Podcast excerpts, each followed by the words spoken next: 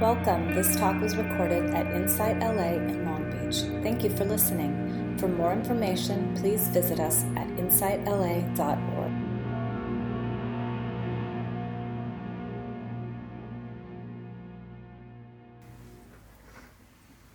Some of you know that um, outside my bedroom window, I have a very large old avocado tree that hangs over my roof. I'm not sure why it's there, but it's been there probably for 30, 40 years. And a lot of lovely creatures like to come and feed off of the tree. And um, my neighbor, um, recent, about a year ago, he put up um, this metal spiky thing along the wall, right under the tree. After he watched a coyote walk on the wall to get an avocado. And um, so this metal spiky thing outside my window. I, I did, wasn't asked about it, and it was done. Um, but the interesting thing about this new spiky metal thing, I thought about, well, how are the critters going to eat off the tree? What are they going to do, right? Like, and for about a year or two, I have watched squirrels dance over the spiky thing, like dance. And recently, I watched um, a neighborhood cat, very big black cat, just walk very gently and easily over the spikes as if nothing had happened. And I thought, there's got to be dharma in this. there's, you know, it's too good.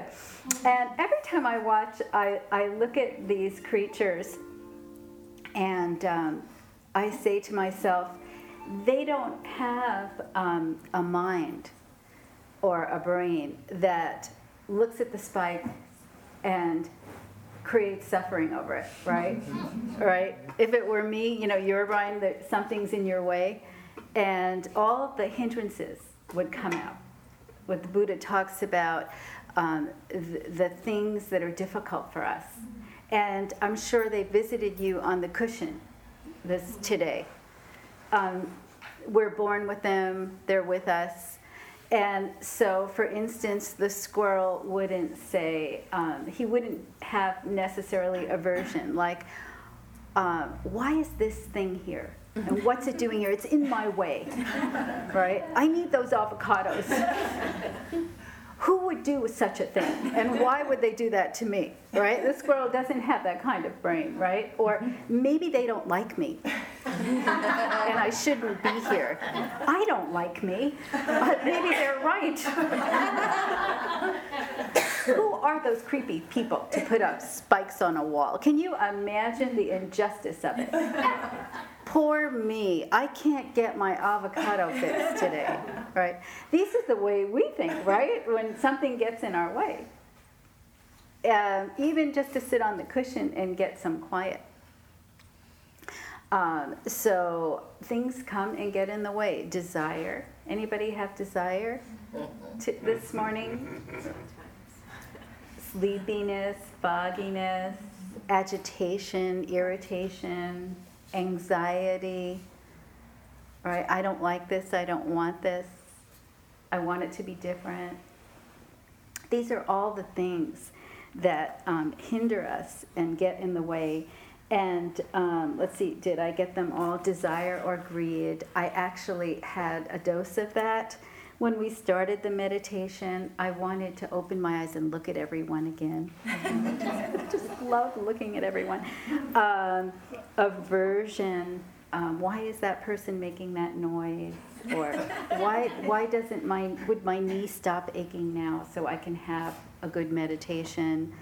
Um, a mind that's jumping from thing to thing all over the place, um, agitated or restless, worry, doubt. These are all the things um, that visit us, and um, they're visitors with a capital V.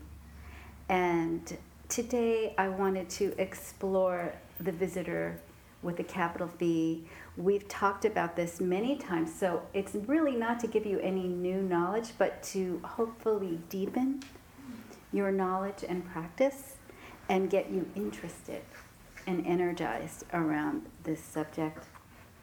And the Buddha said, the mind by nature is radiant and pure.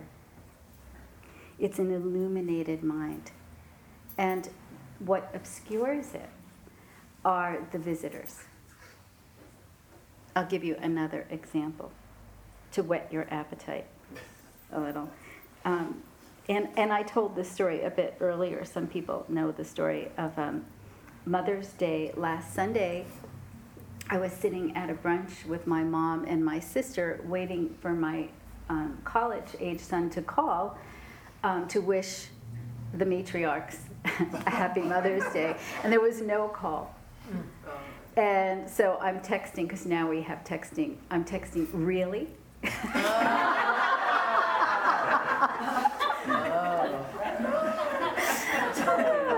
right? And uh, so I had done this enough where he finally, the phone rings and it's my son. But he's. the moms are all laughing, they know.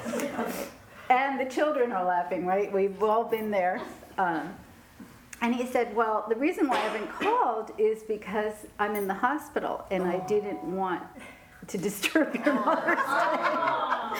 And uh, some of the moms are really laughing at this point. And um, so basically, the reason why I tell you this story is to get you interested in the topic, but, but um, what happened was he needed surgery and um, it wasn't very serious, thank goodness, and he was in safe hands and he had loving people around him.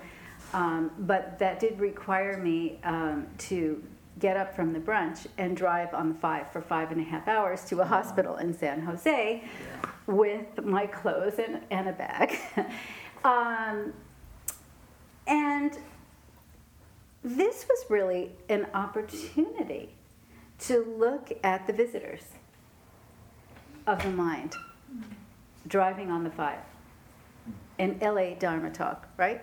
You know, um, the restlessness, the worry visiting, um, the anxiety, that I don't want it like this, the desire to have a suitcase or to understand where I was going to sleep that night, right? How it was going to turn out, the future worry, restlessness, all those things were coming up on the drive.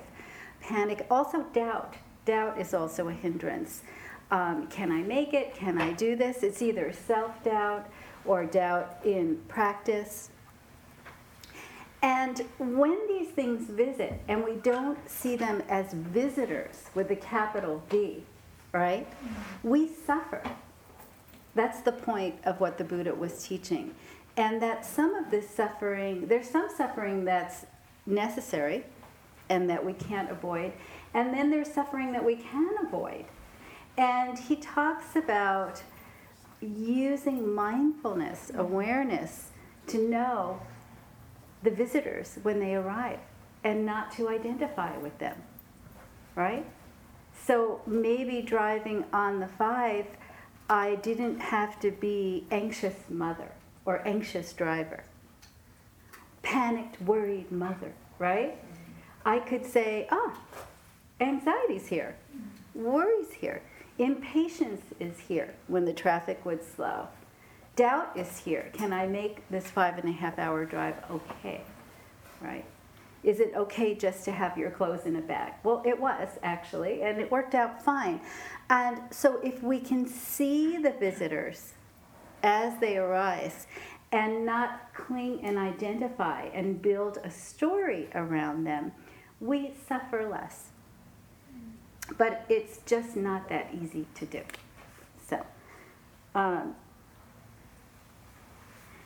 Steve Armstrong, one of my teachers at Spirit Rock, says uh, these states of mind torment us. Um, and the discontentment that we create by this thought process turns into suffering. And we need to develop a different relationship to our own discontent. Not, not easy at all. Um, and the visitor obscures this radiant mind. The object is the mind. So um, I was thinking about the Rumi poem, The Guest House, mm-hmm. right? This human being is a guest house. And what I was thinking about it was, um, and I'll see if I can find my note on it, that um, Rumi makes it sound easy to accept everything and greet it at the door. But it's not easy to have that mindfulness present, to even know that the hindrance have, has ar- arisen. We buy it so often. Um, I remember being in um, the hospital and I had to go to the pharmacy to get some of the prescriptions, and um, they couldn't find the order. And you know, you watch your guest house, right? what they're so incompetent and so mm-hmm. been waiting all day. You know, just it, you can buy it, and then they're suffering. The body contracts. There's tension, and they're suffering. And we do this all day long, all day long, constantly um, we tell these stories. We merge with the visitor, with a capital V. So I wrote to Rumi, dear Rumi. this is not so easy. For people who aren't familiar, how long ago did Rumi live? How long ago? Did, was it 14? Yeah, I think 1400s? Yeah. yeah. So I rewrote the poem a little bit. Mm-hmm. Dear Rumi, each mind is a guest house. Every moment, a new arrival. A busload of visitors drop in with heavy suitcases. They're filled with desire and craving, discontent, memories, contempt, self pity, impatience. I guess I have to open the door and agree that they have in fact arrived. And even if they are a crowd of unruly vagabonds who sneakily sweep my mind of clear comprehension and ease, I will still treat each vagabond, each heavy laden visitor, honorably. She may be obscuring a precious jewel a radiant jewel of insight and wisdom. That dark thought, the shame, the malice, and the woeful autobiography of my very sad story. Even them. I promise, as best as I can, to keep the doors open and have awareness guards at the gate. And if I can't laugh it's okay to cry. For we're only human. And whatever happens is what happens as we let them in. Mm-hmm. This Rumi tells us, well, open the door and just laugh. Uh, not so easy. And the Buddha knew this. Um, and so he gave us a skillful direction right? Skillful tools of how to meet these obstacles, how to meet these visitors. And the way he did that was um, he talked about um, the seven factors of awakening, which is why I really love Buddhism because it, it's like he gives you a roadmap and a pointer of how to work with this. So so basically, we don't have to muscle these visitors out of our psyche, right? All of them that come. We don't have to muscle them out. We don't have to be willful. We don't have to effort. What we do is we turn the mind towards the factors of awakening, and wisdom lifts them off. Mm-hmm. Awareness itself lifts them off. It's not a fight and it's not a struggle. It's seeing what obscures the radiant mind through the factors of awakening. So I'll read you a few quotes. Um, this is from Steve Armstrong, the Dharma teacher I was mentioning. He writes Being aware of unwholesome states of mind, right? Discontent, irritation, critical nature, um, is a wholesome state of mind. So awareness of the unwholesome is already turning towards the wholesome and skillful. That's good news. Um, and he also said there was another good quote. Oh, he, he said, The mind has no shame, it will tell you anything. So he's really pointing to the mind is not your mind. We think it's ours, we think we're thinking, but see how quickly it gets pulled away and pulled off from you, snatched right under you. If a loud noise happened right outside the door, how many of you would leave to meet the sound? Mm-hmm. Right? So the mind is not yours. I think this is Sayadaw U Tejaniya said this, um, but we're responsible for it. But it helps to see that it's not yours, that it's a mind that's taking in all these senses, all through the sense doors, and it's, it's just spinning stories very rapidly. Um, and our culture, our upbringing, our genes, our heredity, our emotional history, our family history, our trauma history, it all colors and changes the story. And a lot of it we're not fully aware. So the mind is not yours. That should be a relief, you know? It is a relief for me.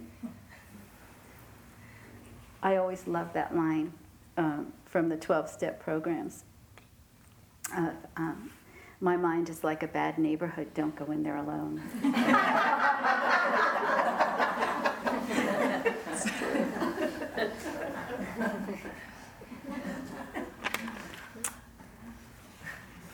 so, what the Buddha taught is starve the hindrances, or or I would say embrace them, you know, but don't feed them. Greet them, but don't offer a smorgasbord, you know, don't offer a buffet.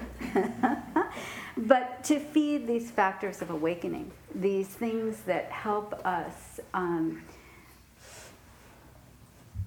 explore and live in that radiance that's naturally ours, that sweet mind. And I will say, that that practice on the cushion of watching um, these hindrances and off the cushion seeing them um, and i was practicing on the five um, there's so many sweet moments that come up when you can see the visitors then you could drop into the peace and stillness and it was quite pleasant to drive to my son and have that experience and share this uh, share the difficult and the wonderful with a family member and be there in loving spirit, you know, and have a road trip with no clothes. It was kind of cool, you know, in a certain way, right? Know that he was well taken care of.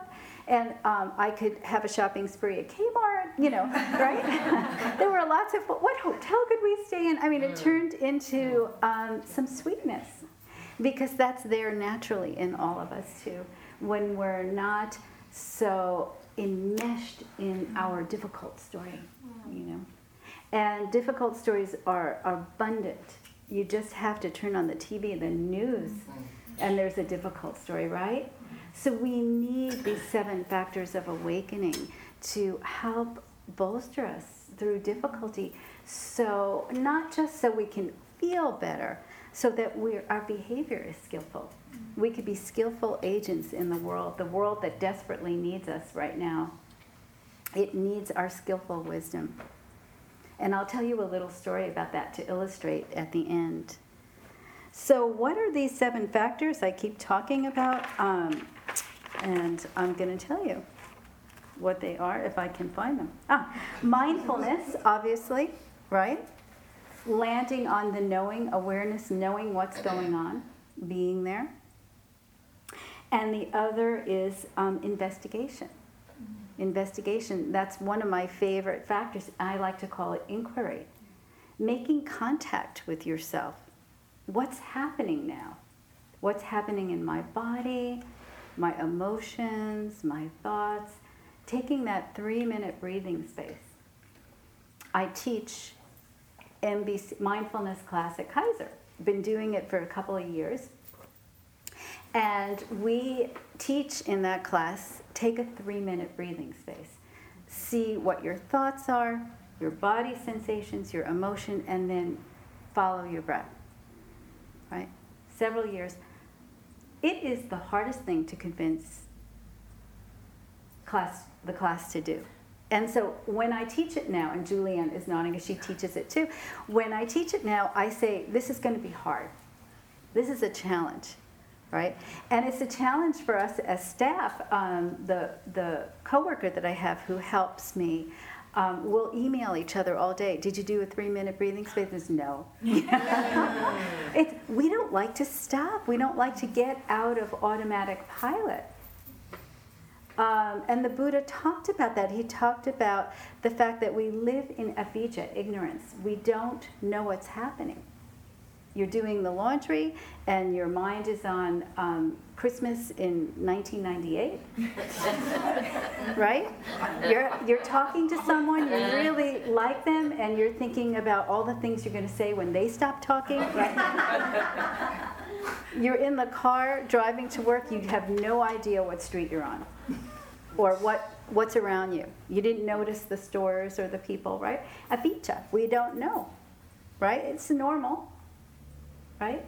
And then we have this problem of, of also having some delusion, right? We believe our story.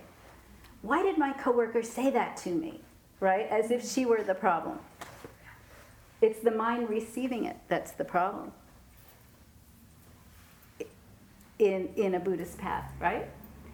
Why are they making noise when I'm trying to meditate? Why is there construction?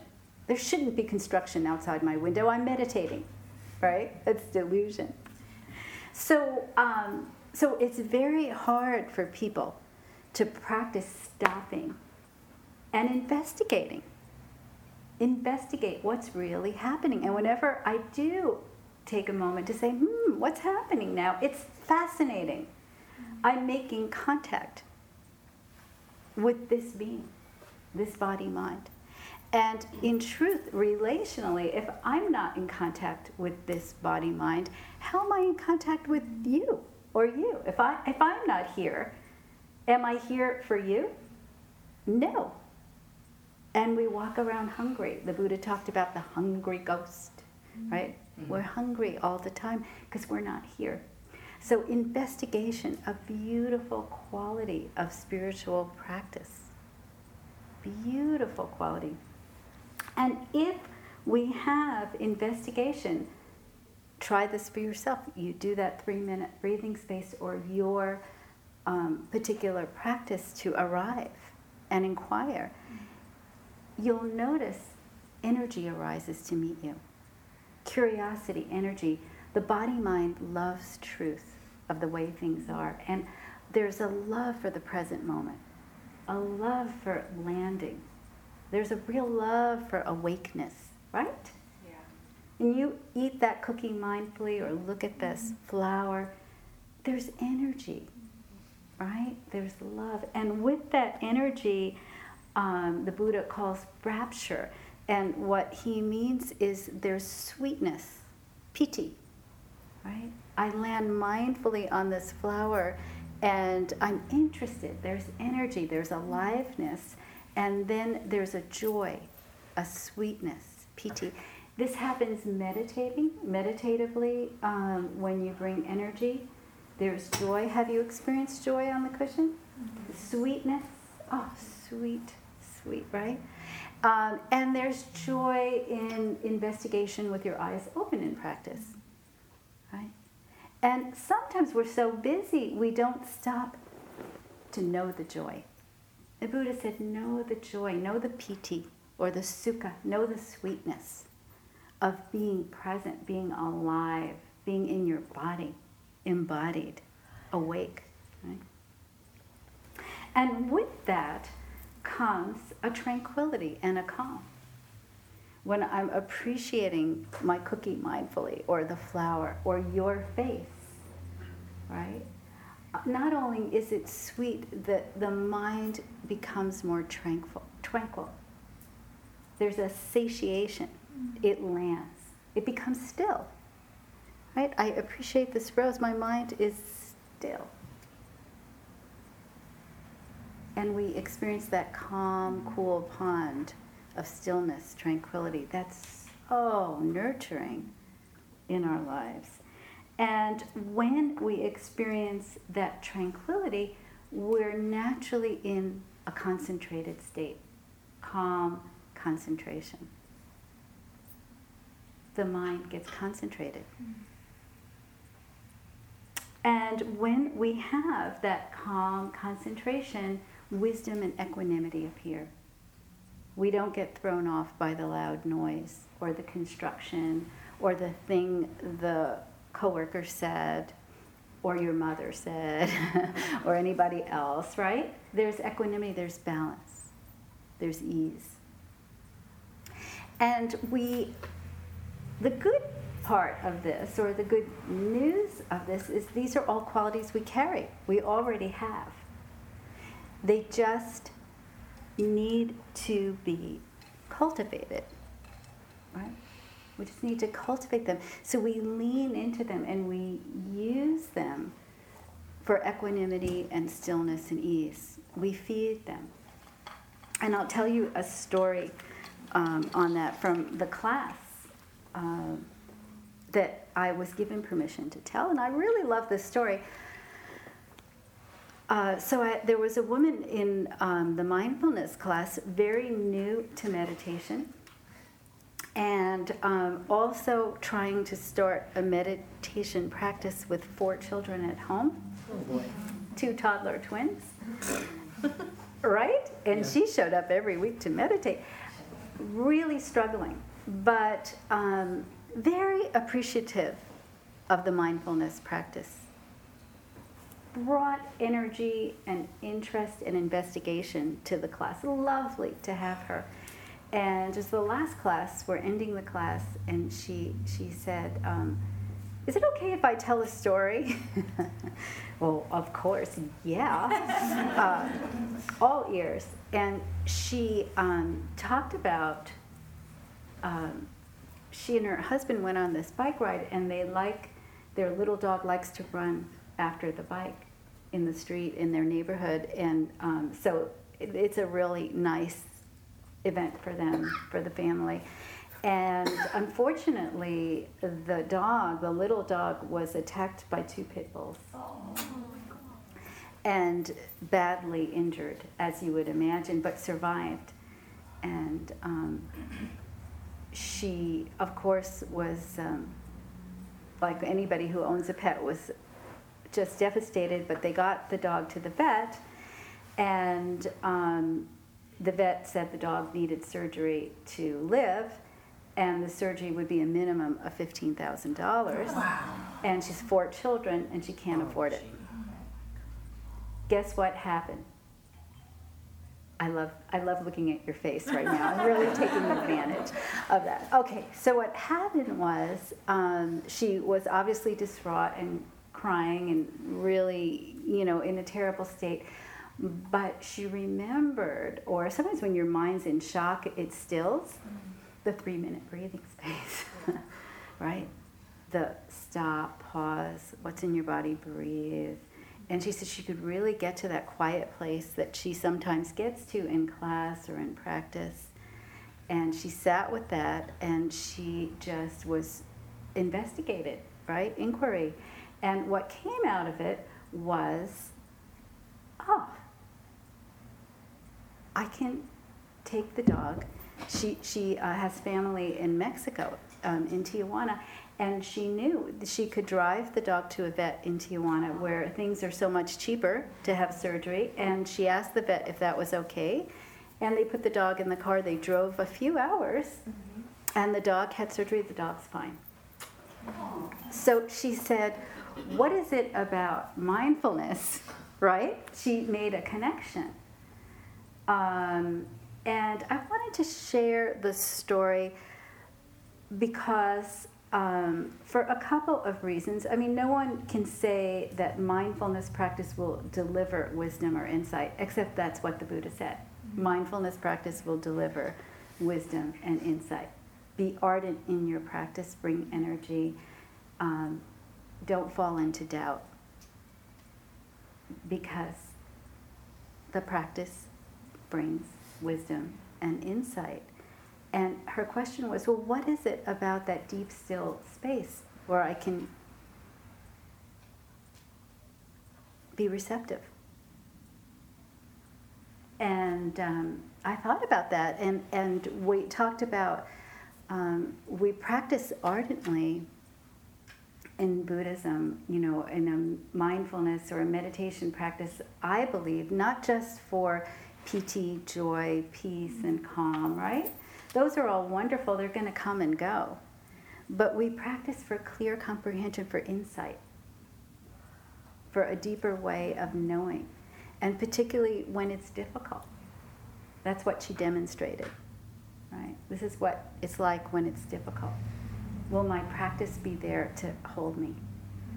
And the answer, the good news is yeah, it will. Can't not 100% guarantee. And we know this from neuroscience, but I won't give you the neuroscience because my friend Ava told me it was boring, and she's probably right. so I'll end instead with a Rumi poem. It's called Quietness.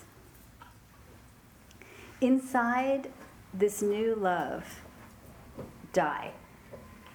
Your way begins on the other side. Become the sky. Take an axe to the prison wall. Escape. Walk out like somebody suddenly born into color. Do it now. You're covered in a thick cloud. Slide out the slide die and be quiet. Quietness is the surest sign that you've died. Your old life was a frantic running from silence. The speechless full moon comes out now.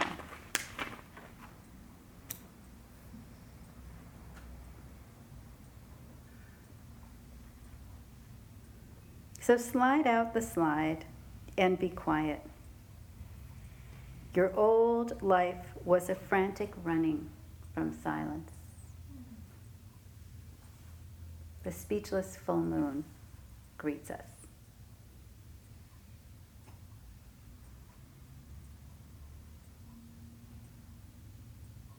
So, just taking a moment to take in this speechless full moon, this warmth,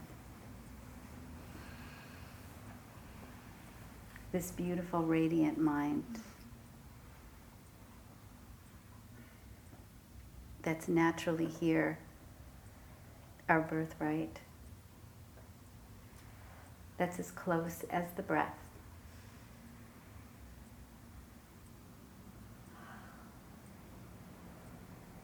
And joy and wisdom we collect to practice over and over again to know the visitor at the door.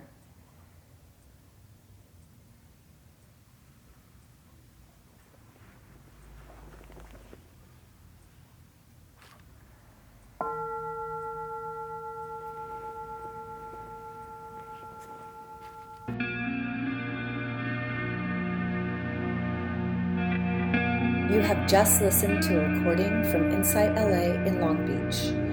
For more information, please visit us at insightla.org.